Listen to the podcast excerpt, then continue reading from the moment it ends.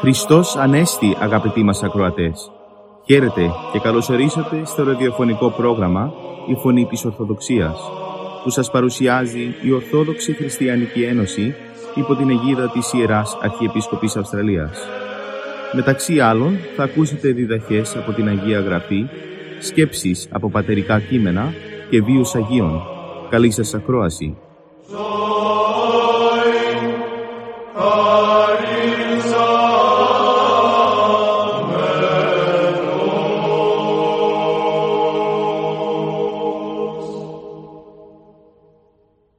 Στο σημερινό Ευαγγελικό Ανάγνωσμα του κατά Ιωάννη Ευαγγελίου, κεφάλαιο 5, στίχη 1 έως 15, ο Κύριος δίνει παράδειγμα και μας διδάσκει πώς πρέπει να ευαλούμεθα και να τιμάμε τις εορτές της Εκκλησίας μας. Χριστός Ανέστη, αγαπητοί μου αδελφοί. Σήμερα, Κυριακή 7 Μαγίου, το Ευαγγελικό Ανάγνωσμα είναι παρμένο από το Ευαγγέλιο του Αγίου Ιωάννου, πέμπτο κεφάλαιο, στίχη 1 έως 15. Και θα μείνουμε στην πρόταση με την οποία αρχίζει η περικοπή αυτή. Μας γράφει ο Ιωάννης ο Θεολόγος. Το καιρό εκείνο ανέβη ο Ιησούς εις Οροσόλυμα. Ας διαρωτηθούμε, γιατί ο Κύριος ανέβη από την Γαλιλαία εις τα Ιεροσόλυμα; Γιατί έκαμε το ταξίδι αυτό; Διότι μας λέει το Ιερόν Ευαγγέλιο ή το η εορτή των Ιουδαίων και ο Κύριος ετοίμα τις εορτές του Ιδαϊσμού και παρευρίσκονται σε αυτές. Έδωσε δε με το παράδειγμα του αυτό σπουδαίο μάθημα και σε εμάς. Μας διδάσκει πόσο και εμείς πρέπει να ευλαβούμεθα και να τιμάμε τις εορτές της Αγίας μας Εκκλησίας. Τις χριστιανικές μας εορτές. Διότι οι εορτές μας έχουν σημασία και δεν έχουν τεθεί χωρίς λόγων. Εξαρφωμής λοιπόν του σημερινού παραδείγματος του Κυρίου, ας δούμε ποιος είναι ο σκοπός των εορτών μας καθώς και τον τρόπο με τον οποίο πρέπει να τα εορτάζουμε. Διάφορες εορτές έχουμε οι χριστιανοί. Μερικές αναφέρονται στην ζωή του Κυρίου μας, όπως τα Χριστούγεννα, τα Θεοφάνεια, το Πάσχα, το οποίο και εορτάζουμε κάθε Κυριακή, οι Ανάληψεις. Άλλες, εις γεγονότα της ζωής της Εκκλησίας μας, όπως η Πεντηκοστή. Άλλες, εις την ζωή της Παναγίας, ο Ευαγγελισμός, η γέννησή της, η κοίμησή της και άλλες εις διαφόρους Αγίους της Εκκλησίας. Σκοπός των εορτών είναι να μας επενθυμίζουν τα διάφορα γεγονότα της ζωής του Κυρίου, εις τα οποία φαίνεται η αγάπη του Θεού προς εμάς και οι ευεργεσίες που μας εχάρισε δι' αυτόν ο Θεός. Για να παρακινούνται οι ψυχές μας εις ευγνωμοσύνη και ευχαριστία προς Αυτόν, αλλά και να διδασκόμεθα από την όλη διαγωγή και προσφορά του Χριστού σε μας. Έτσι, και θα συνδεόμεθα περισσότερο μαζί του. Θα τον αγαπούμε θερμότερο, θα γινόμεθα περισσότερο δικοί του. Επίσης από την ζωή των Αγίων μας, να πάρουμε παράδειγμα αρετής, ζωής χριστιανικής, πίστεως, θάρρους, αυταπαρνήσεως και αγάπης. Υπάρχει άλλωστε στις δικές μας χριστιανικές εορτές κάτι που δεν είχαν οι Ιουδαίοι. Κάθε τέτοια εορτή μας είναι συνδυασμένη με την τέλεση του μυστηρίου της Θείας Ευχαριστίας. Έχουμε δηλαδή ανάμεσά μας αυτόν τον Χριστόν, τον ίδιο, το σώμα Του και το αίμα Του, επάνω στην Αγία Τράπεζα των ναών μας. Και ο Κύριος ακούει τις προσευχές μας. Μας χαρίζει προσίαν την ευλογία Του, την δύναμή Του, για να γινόμαστε όπως μας θέλει. Αλλά και οι ύμνοι, τα τροπάρια, μάλιστα του όρθρου των εορτών, είναι σπουδαία παρακίνηση εις μίμηση της αγιότητας του Κυρίου μας, της Παναγίας μας, των Αγίων μας. Βοηθούν την ψυχή εις τον πνευματικό της αγώνα. Σκοπός λοιπόν των εορτών της Εκκλησίας μας είναι να μας βοηθήσουν να ανέβουμε πνευματικώς, να πλησιάσουμε τον Χριστό, να αγιαστούμε, να γίνουμε άξιοι του ουρανού. Και γίνεται έτσι φανερόν πόσο αναγκαία είναι η συμμετοχή μας σε αυτές και πόσον χωρίς σοβαρών λόγων δεν πρέπει να παραλείπουμε τη συμμετοχή μας, ιδίως κατά τις μεγάλες εορτές. Πόσο όμως πρέπει να εορτάζουμε, ώστε να είμαστε πράγματι χριστιανοί; Το πρώτον και βασικό στοιχείο είναι η συμμετοχή μας κατά την ημέρα της εορτής στην λατρεία της Εκκλησίας. Το να τρέξουμε στο ναό μας και να παρακολουθήσουμε τη Θεία Λειτουργία. Χωρίς αυτή τη συμμετοχή δεν νοείται χριστιανικός εορτασμός. Ούτε το σπίτι, ούτε άλλες δουλειές πρέπει να μας θερούν τον εκκλησιασμό μας κατά την Κυριακή και την ημέρα της Μεγάλης Εορτής.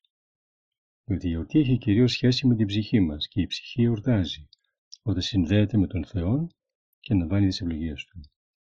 Και πόσο είναι ωραία η συνήθεια ολόκληρος η οικογένεια να πηγαίνει στην εκκλησία κατά τις εορταστικά ημέρας. Όπως επίσης και οι άλλοι. Ετοιμάζονται όλα τα μέλη της οικογένειας και μετά από την προετοιμασία του μυστηρίου της Ιεράς Εξομολογήσεως να προσέχονται στην Θεία Κοινωνία κατά την εορτή του πατέρα ή της μητέρας ενός των παιδιών ή κατά τις μεγάλες χριστιανικάς εορτάς. Σχετικό και πολύ ωφέλιμο είναι κατά την ημέρα της εορτής να μελετήσουμε το γεγονός που εορτάζεται ή των βίων του Αγίου και να παίρνουμε σχετικές αποφάσεις. Κάτι που προσθέτει πολύ χαρά στην ημέρα της εορτής είναι η αγαθοεργία. Να σκεφτούμε τους συνανθρώπους μας. Να προσπαθήσουμε να βοηθήσουμε κάποιον που έχει ανάγκη. Να εκδηλώσουμε αγάπη όπου μας είναι δυνατόν. Να διδάξουμε με την ευκαιρία της εορτής οι γονείς, τα παιδιά να εφαρμόζουν και αυτά έμπρακτον αγάπη. Τέλος πρέπει να πούμε ότι ο Θεός δεν απαγορεύει και την ηλική απόλαυση κατά τις ημέρες των εορτών. Το καλύτερο φαγητό, το γλυκό, το καλύτερο ρούχο, ιδίω για τα παιδιά, είναι και αυτά στοιχεία που δημιουργούν την εορταστική ατμόσφαιρα. Αρκεί να μην γίνονται αυτά η κυρία φροντίδα μας και να μην συνδυάζονται με εκδηλώσεις ατόπους, με μέθη, με χορούς έμνους, με αστεία άσχημα κτλ. Διότι ο χριστιανός είναι πάντοτε σεμνός και δεν μεταβάλλει ποτέ την χριστιανική εορτή σε ευκαιρία αμαρτίας. Χρειάζεται και σήμερα οι χριστιανοί να κατανοήσουμε τον υψηλών σκοπό που έχουν οι εορτές μας και να προσπαθήσουμε να εορτάσουμε όχι, όχι όπως οι άνθρωποι του κόσμου, αλλά όπως ο κύριος ζητεί και θέλει. Και τότε πράγματι θα χαιρόμεθα αληθινά τις εορτές μας. Και συγχρόνως με την βοήθεια των θα ανεβαίνουμε πραγματικώ και θα αγιαζόμεθα. Έως ότου φτάσουμε στη μεγάλη πανήγυρη της ουρανίου βασιλείας. Σας χαιρετώ. Καλή σας ημέρα. Χριστός Ανέστη αγαπητοί μου αδελφοί. Επί την πηγή Amen.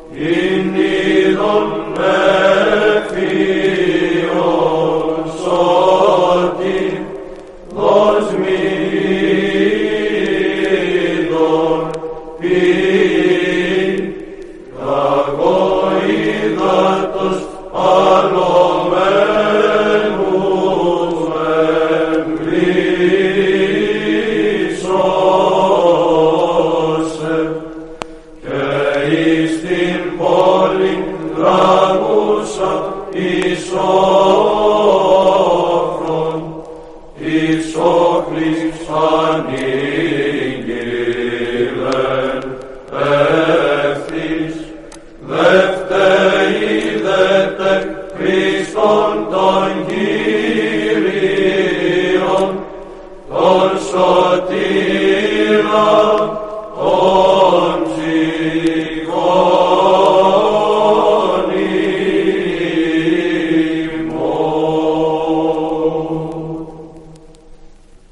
Στις 4 Μαΐου, η Εκκλησία μας τιμά την μνήμη της Αγίας Πελαγίας. Στο πρόγραμμά μας σήμερα θα αφιερώσουμε μερικές σκέψεις από τη ζωή της. Κατοικούσε στη Ρώμη, αλλά η καταγωγή της ήταν από την Ταρσό της Κιλικίας. Τότε αυτοκράτορας ήταν ο Διοκλητιανός και η Ρώμη εξακολουθούσε να είναι η ακρόπολη της ειδωλολατρίας. Αλλά και η παρουσία της χριστιανικής θρησκείας ήταν αισθητή. Η Πελαγία λοιπόν είδε σε όραμα έναν επίσκοπο που την παρακαλούσε να τη βαπτίσει. Όταν ξύπνησε πήρε άδεια από τη μητέρα της με πρόσημο ότι θα πάει στην τροφό της. Αλλά αυτή πήγε στην τότε, στον τότε επίσκοπο Ρώμης και βαπτίστηκε χριστιανή. Η χαρά της ήταν ανεκλάλητη, αλλά αφού παρέδωσε την πολυτελή της ενδυμασία στον επίσκοπο για να την πουλήσει και να διαθέσει τα χρήματα στους φτωχούς, ντύθηκε τη στολή του Αγίου Βαπτίσματος και έπειτα πήγε στην τροφό της. Αυτή μόλις την είδε, εξεμάνει και την έδιωξε. Η Παλαγία αποφάσισε τότε να πάει στη μητέρα της, ελπίζοντας τη μητρική της στοργή. Όταν όμως την είδε η μητέρα της με αυτά τα ρούχα, αναστατώθηκε. Με δάκρυα πολλά την οικέτευε να επανέλθει στην αρχική της κατάσταση. Η Πελαγία λυπήθηκε, αλλά στάθηκε αμετακίνητη στη φρόνησή της.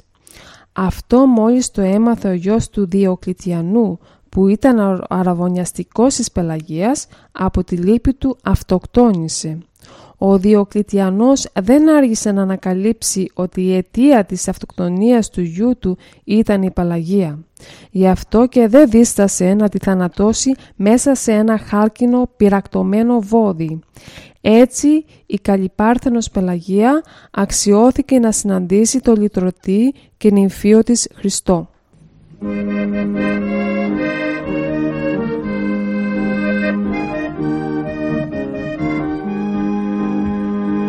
Πρωία τα κτήλια νορφινέ, ήρθανε γυναίκες μοίρα φέρουσε, δια τον κανόντα Ιησού Χριστόν, αλληλού τον τάφο βλέπουσι κενών.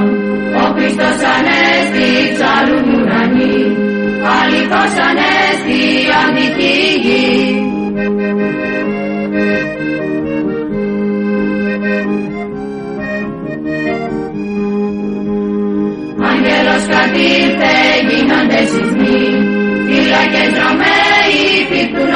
Ως νεκροί θάρρος μυροφόροι μη φοβήστε εσείς ο Χριστός ηγέθη ο προφτές ο Χριστός ανέστη ψάλουν ουρανοί αληθώς ανέστη αντική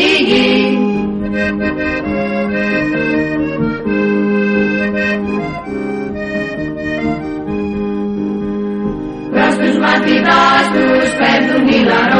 να τους αναγγείλουν ότι ο Χριστός εκ νεκρών ανέστη αλλά καθοδόν χαίρετε τας λέει ο Χριστός ο ζών ο Χριστός ανέστη ψάλουν ουρανοί αληθώς ανέστη αντιφύγη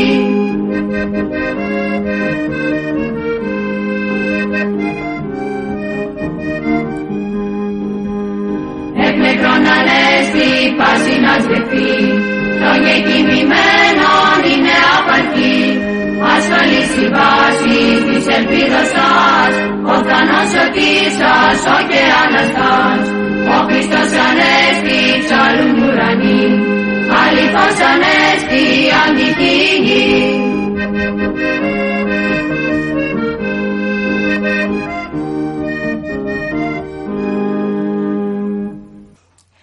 Συνεχίζουμε το πρόγραμμά μας με μερικές σκέψεις από τον πέμπτο ψαλμό. Το πρωί μόλις εγερθώ από την κλίνη μου και πριν από κάθε μου άλλο έργο, σε πρώτον θα επικαλεσθώ και εσύ θα ακούσεις την φωνή μου. Πολύ πρωί θα παρουσιαστώ ενώπιόν σου και θα ευδοκίσεις να ρίψεις ένα βλέμμα ευμενές επάνω μου. Οι αρχαίοι μας πρόγονοι έλεγαν από Θεού άρξαστε και δεν είχαν βέβαια άδικο. Ό,τι σχεδιάζουμε, ό,τι επιχειρούμε, ό,τι κάνουμε, όλα να έχουν την αρχή τους στον Θεό. Και την πρώτη θέση και την πρώτη γνώμη σε Αυτόν να παραχωρούμε. Το ίδιο ακριβώς αισθάνονται και οι Ισραηλίτες. Στην οποιαδήποτε ανθρώπινη προσπάθεια, ο Θεός θέλουν να έχει αποφασιστική γνώμη. Από τον Θεό θέλουν να ξεκινούν όλα και σε Αυτόν να καταλήγουν. και όσες φορές προσφέρουν τις θυσίες τους, διαθέτουν ό,τι εκλεκτότερο έχουν από τα προϊόντα τους, από τα κοπάδια τους και από τα αισθήματα της καρδιάς τους. Έτσι θέλουν να ευχαριστήσουν τον Κύριο. Την ανάγκη αυτή αισθάνεται και ο προφήτης και βασιλιάς Δαβίδ στην καθημερινή του ζωή. Όσες φορές η χαραυγή προβάλλει και πριν ακόμη ο ολόλαμπρος ήλιος εμφανιστεί στον ορίζοντα για να υμνήσει και αυτός στα μεγαλεία του Θεού, ο Δαβίδ αισθάνεται την ανάγκη να υψώσει την σκέψη του στον ουρανό και γεμάτο σεβασμό και ευλάβεια και με πλημμυρισμένη την καρδιά του από ευγνώμονα αισθήματα να προσεγγίσει τον θρόνο του και να προσφέρει την λατρεία του στον Κύριο. Όπως κάθε πρωί οι αυλικοί στέκονται μπροστά στον επίγειο βασιλέα, αναμένονται στα προστάγματα και τις εντολές τους για τα καθημερινά τους καθήκοντα, έτσι και ο Δαβίδ, ως ταπεινός δούλος του Κυρίου, αισθάνεται την ανάγκη να περικυκλώσει τον μεγαλόπρεπο θρόνο του Θεού και αφού προσφέρει τις δοξολογίες του και τις ευχαριστίες του να ζητήσει ταπεινά τα προστάγματα και τις εντολές του. Η πρώτη σκέψη της ημέρας ανήκει στον Θεό. Το παιδί του Θεού μόλις εγερθεί από την κλίνη του αισθάνεται την ανάγκη την ώρα που οι σκέψεις του είναι διαυγής και απαλλαγμένη από τον φόρτο των βιωτικών φροντίδων να ανυψωθεί στον ουρανό και να περικυκλώσει με όλο τον σεβασμό και την αγάπη του το μεγαλόπρεπο θρόνο του Θεού για να του προσφέρει τις θερμές ευχαριστίες του. Πριν ακόμα περικυκλωθεί ο νους από το βάρος των βιωτικών φροντίδων και πριν ακόμα απορροφηθεί και διασπαστεί η σκέψη του από τα εφήμερα προβλήματα, διαλέγεται με τον Κύριο και ζητεί τον θεϊκό φωτισμό, ώστε καμιά σκέψη σκοτεινή να μην σκιάσει το νου του και του προκαλέσει ζάλη λογισμών και σκοτωδίνη πνευματική. Μόνο με την ανύψωση του νου η σκέψη φωτίζεται, το φρόνημα ενισχύεται και η ηγεμονική θέση του νου εδρεώνεται και ο άνθρωπος ολόκληρος χαριτώνεται. Τα πρώτα λόγια της ημέρας ανήκουν στον Κύριο. Το παιδί κάθε πρωί που ξυπνά, το πρώτο όνομα που ψελίζει είναι της μητέρας του. Την έχει στην σκέψη του και αυτό μας το κάνει γνωστό με την γλώσσα του. Και εμείς πολλές φορές όταν βρεθούμε ανάμεσα σε ανθρώπους, συνήθως μιλούμε με εκείνους που ιδιαίτερα αγαπούμε, με εκείνους τους οποίους τρέφουμε μια κάποια εκτίμηση και σεβασμό. Αυτό ακριβώς συμβαίνει και με την ψυχή που αγαπά τον Θεό. Τα πρώτα κινήματα της γλώσσας, τα πρώτα ψελίσματα των χιλέων δεν θέλει να είναι ούτε με τον άνδρα, ούτε με την γυναίκα, ούτε με τον αδελφό, ούτε με την αδελφή, ούτε με τον πατέρα, ούτε με το παιδί. Τα πρώτα λόγια, ο πρώτος διάλογος, η πρώτη γλυκιά και γεμάτη μυσταγωγία συζήτησης να είναι με εκείνον που μας έδωσε την γλώσσα να επικοινωνούμε μαζί του. Η γλώσσα έχει πολλά να του πει από το περίσσευμα της καρδιάς μας. Τα πρώτα αισθήματα της καρδιάς μας ανήκουν στον Κύριο. Η ψυχή που αγαπά τον Θεό δεν του προσφέρει μόνο την παρθενική της σκέψη, ούτε μόνο την καθαρή της γλώσσα. Προπαντός, άλλου του προσφέρει τα θερμά αισθήματα της πειραχτωμένης από την αγάπη καρδιάς της. Μπροστά στον θρόνο του Θεού κάθε πρωί χύνει τα πλούσια αισθήματά της και κάμνει δήλωση αιωνίας αγάπης και αφοσιώσεως στον λατρευτό της καρδιάς της. Μπροστά στον θρόνο του Θεού ανανεώνεται η απόφαση για μια εξαρτημένη εξ ολοκλήρου ζωή από τον Κύριο και για μια έντονη παρουσία του Θεού στην πορεία της πιστής ψυχής. Η ψυχή που έμαθε ολόκληρο τον συναισθηματικό της κόσμο να προσφέρει ανεπιφύλακτα στον Θεό, αγαπά πάνω απ' όλα και περισσότερο από όλους τον Θεό της αγάπης. Η αγάπη αυτή που δίδεται στον Κύριο, αγνή και καθαρή, στην συνέχεια διοχετεύεται σε όλη την πλάση. Τότε αληθινά ο πιστός άνθρωπος αγαπά και τον αδεφό και συνάνθρωπό του με την πιο αγνή και θερμή αγάπη. Αγαπητοί ακροατές, το παράδειγμα του Δαβίδ μπορεί να γίνει και δικό σου τρόπος ζωής. Κάθε πρωί που από το κρεβά... σηκώνεσαι από το κρεβάτι σου, ανύψωσε τη σκέψη σου στον ουρανό. Δώσε τον πρώτο σου χαιρετισμό στον Κύριο. Πρόσφερε τα πρώτα λόγια ευχαριστίας και δοξολογίας σου σε Αυτόν που είναι ο χορηγός και η πηγή πάσης ευλογίας. Η σκέψη μας, η γλώσσα μας, η καρδιά μας, το είναι μας. Όλα ανήκουν στον Κύριο. Ας μην αρνούμεθα να Του τα προσφέρουμε. Όλα Του ανήκουν. επί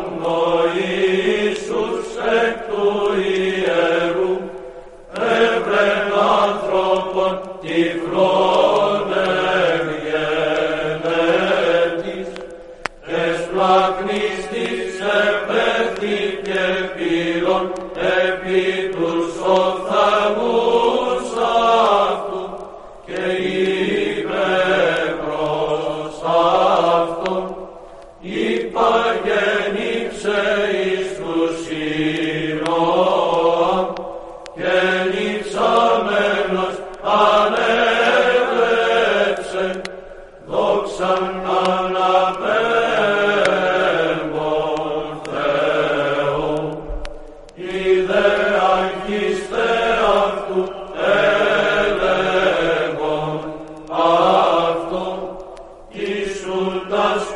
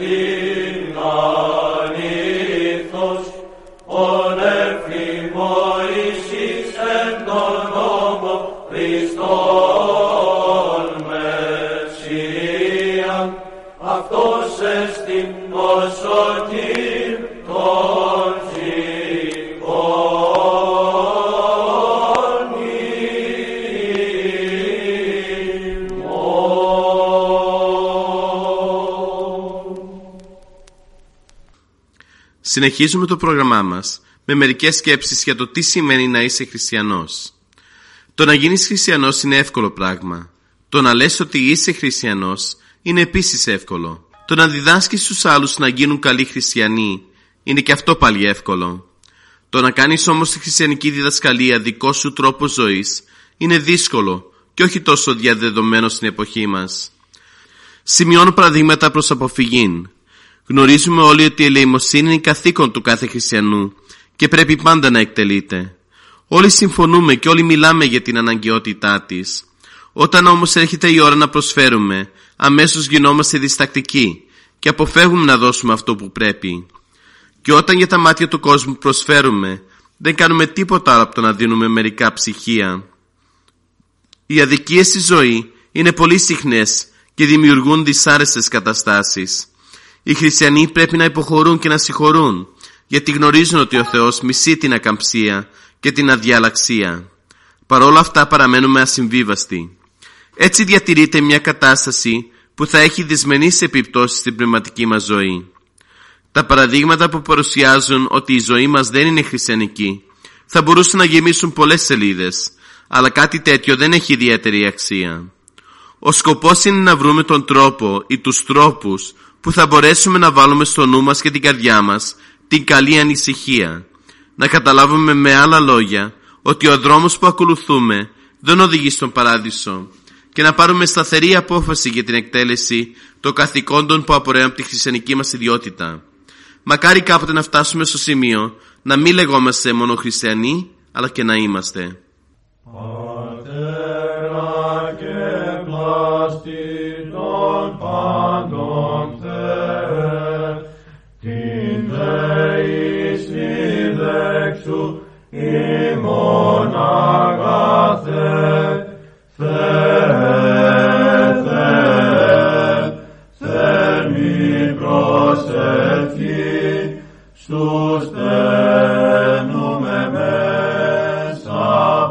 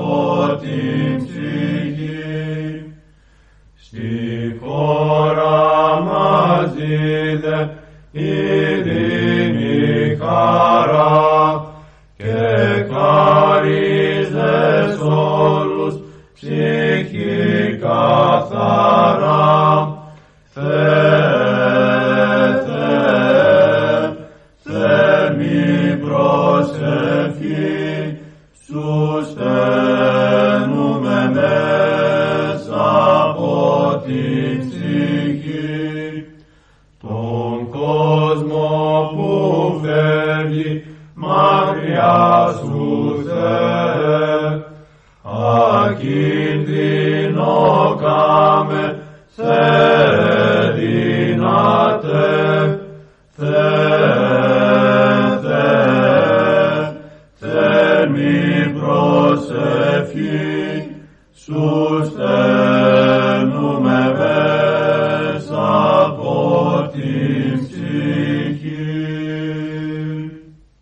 Για τους νέους μας. Πολλοί νέοι έχουν απογοητευτεί από το παρελθόν ή φοβούνται το μέλλον ή του αποδίδουν αξία μαγική. Αυτοί ωστόσο λησμονούν να ζήσουν το παρόν. Υπάρχει μόνο ένας τρόπος για να μην αποτύχεις τη ζωή σου, να την ζήσεις ολοκληρωτικά και προσωπικά στην κάθε στιγμή της. Προσκολάσαι στο παρελθόν που είχες ίσως κάποιες αποτυχίες και απογοητεύεσαι ή γυρίζεις σε επιτυχίες του παρελθόντος και ησυχάζεις.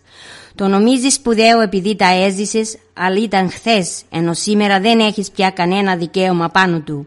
Σε μαγεύει το μέλλον γιατί με τη φαντασία σου μπορείς να το πλάσεις σήμερα με τα γούστα σου. Σκέπτεσαι τις εξετάσεις σου, το επάγγελμά σου, το σπίτι που θα φτιάξεις, το μέλλον των, παιδιό, των παιδιών σου, κατόπιν τα γυρατιά, την σύνταξη. Αύριο θα κάνω, αύριο θα έχω, αύριο θα είμαι. Το αύριο όμως δεν υπάρχει ακόμα. Το παρόν είναι τόσο μικρό ώστε δεν του δίνεις καμιά σημασία και ωστόσο μόνο αυτό βρίσκεται στην εξουσία σου και η ζωή δεν είναι άλλο παρά στιγμές τωρινές. Το πρόβλημα όμως είναι, χρησιμοποιείς όπως πρέπει τις τωρινές σου τις στιγμές, αξιοποιείς το τώρα καλά, χωρίς να είσαι προσκολλημένος στο χθες που κιόλας πέρασε, ούτε να ασχολείσαι με αγωνία για το αύριο που δεν ξέρεις αν το προφθάσεις. Αν το παρελθόν σου φέρνει υπέρμετρη λύπη ή υπέρμετρη χαρά, μην δουλωθείς σε αυτά. Λύπη, κατάπτωση, δεν εκπλήττομαι. Είναι το σύννεφο από σκόνη που σήκωσε μια ηθική σου πτώση ή κάποια άλλη αποτυχία. Αλλά μη λησμονείς πως ο άνεμος της θείας Χάριτος και η δική σου αποφασιστικότητα μπορούν να διώξουν μακριά τούτα τα σύννεφα, αρκεί να το θελήσεις και να παλέψεις για να το πετύχεις. Μα κι αν οι επιτυχίες είχαν στεφανώσει το παρελθόν, Πάλι μην αναπαυθείς τις δάφνες σου. Μαραίνονται εύκολα αν δεν ποτίζονται με τον υδρότα συνεχούς αγώνος και πάλι ιεράς. Και τώρα για το αύριο. Αύριο. Κάποτε είναι φρόνηση, αλλά πολλές φορές είναι το επίρρημα των νικημένων. Αναβάλεις κάτι που φοβάσαι να πραγματοποιήσεις σήμερα. Παραπέμπεις για αύριο κάποιο σκληρό καθήκον που όμως σήμερα πρέπει να πραγματοποιηθεί. Και το καθήκον αυτό μπορεί να είναι από την μελέτη ενός δύσκολου μαθήματος ως την λήψη μιας γενναίας μα οδυνηρής αποφάσεως. Μιας αποφάσεως για μια καλύτερη πνευματική πορεία ή για ένα πιο επιτυχημένο αύριο. Με κάθε αναβολή, αν δεν είναι ματέωσης, είναι απώλεια χρόνου. Και εσύ δεν θέλεις χαμένα να πάνε τα όμορφα της νιώτης σου τα χρόνια. Αξιοποίησέ τα, λοιπόν, με γενναίες αποφάσεις, σκληρό αγώνα, θερμή προσευχή.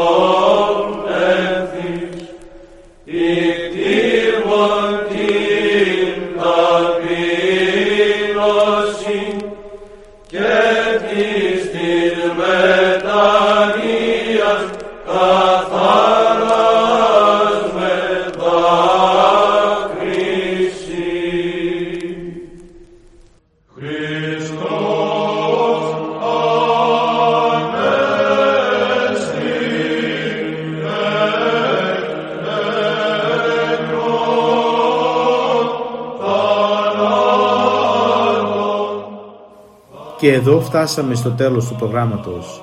Σας ευχαριστούμε για τη συντροφιά σας. Θα είμαστε και πάλι κοντά σας την επόμενη εβδομάδα. Μπορείτε επίσης να μας παρακολουθήσετε στο Facebook, Spotify και στο YouTube κανάλι «Η Φωνή της Ορθοδοξίας». Αγαπητοί μας ακροατές, Χριστός Ανέστη.